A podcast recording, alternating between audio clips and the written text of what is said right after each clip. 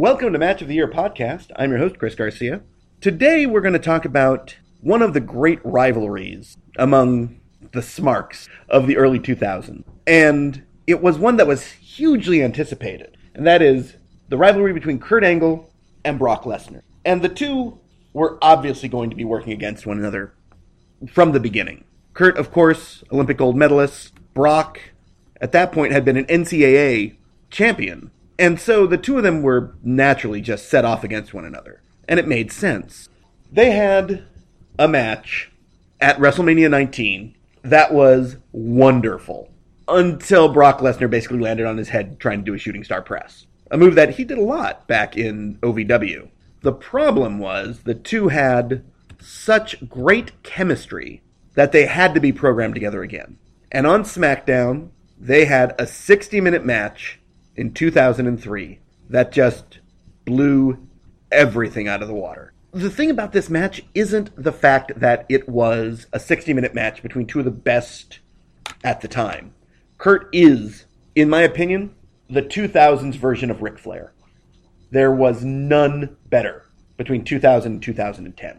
I think the only three people who even come into the conversation are Kurt Angle, Eddie Guerrero, and before he murdered his wife and family, Chris Benoit. You can make arguments for Edge in Japan, maybe Tanahashi, maybe Nakamura, but really it's it's Angle who managed to go above and beyond as one of the truly great workers who ever set foot in the ring. I guess you could go AJ as well, maybe Daniels. But where Kurt was so good was in working a match that had a legitimacy to it without having to actually just do legitimate style wrestling. He could do that, of course. I've talked about his match with Shane McMahon, where he dropped him on his head a few times and he started off just riding him and such. That's great.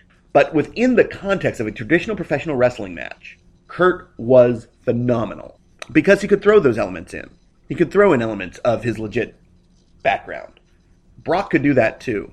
And Brock has always had this aura about him that allowed him to come off as legit, as intense. But most of all, and I think more so now than then, but even then, it felt like everything he did was destructive. Like he was barreling down the track, ready to attack. And these two had a super strong match here. A 60 minute match that was as good as any other you'll see. In fact, I would put it as better than Shawn versus Bret Hart, which is a great match, but not the best match you'll ever see.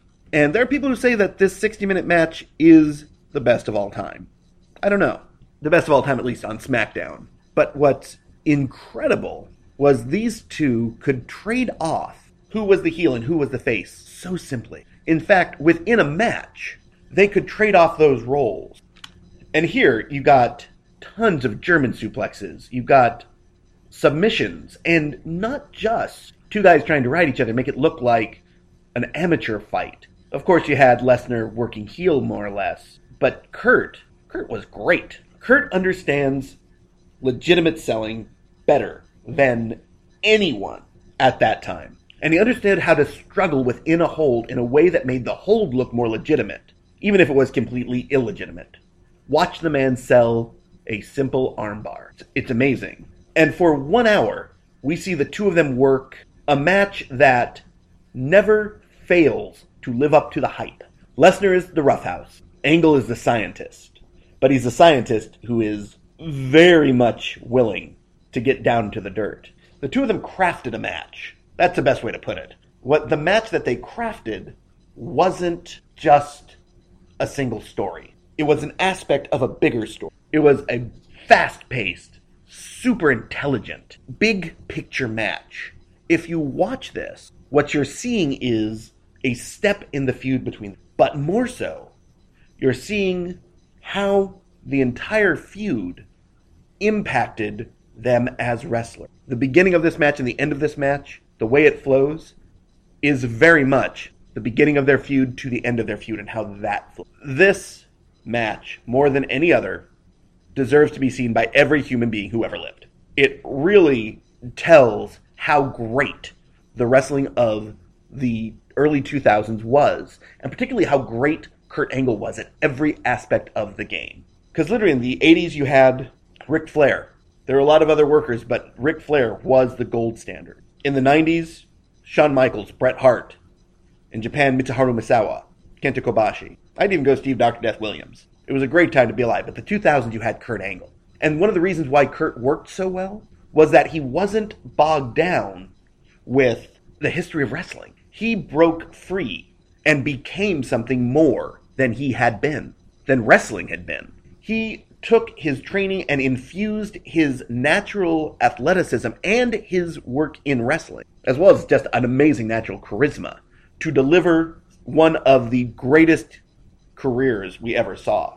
And sadly, he's gone downhill, of course. He'll never be what he was in 2003. None of us will. But there is something here over 60 minutes that just made me super excited as I watched it at my little TV in my room on Cortez Drive in Sunnyvale because I started to understand something. I started to understand that wrestling isn't just about telling the story of the good guy and the bad guy. It was about telling the story of a career in every match. Every great match is about who a wrestler was and who a wrestler is becoming. And I think here, what we're seeing is Kurt Angle becoming the true legend. And Brock Lesnar basically becomes the force that he has made his professional wrestling career off of in this match. Yes, he was big before, of course. His look alone allows that. But here, he went to another level, even more than in the Mania match. Here, he becomes the Wrecking Ball, the Beast. And that's why this is a match everyone should set out to see.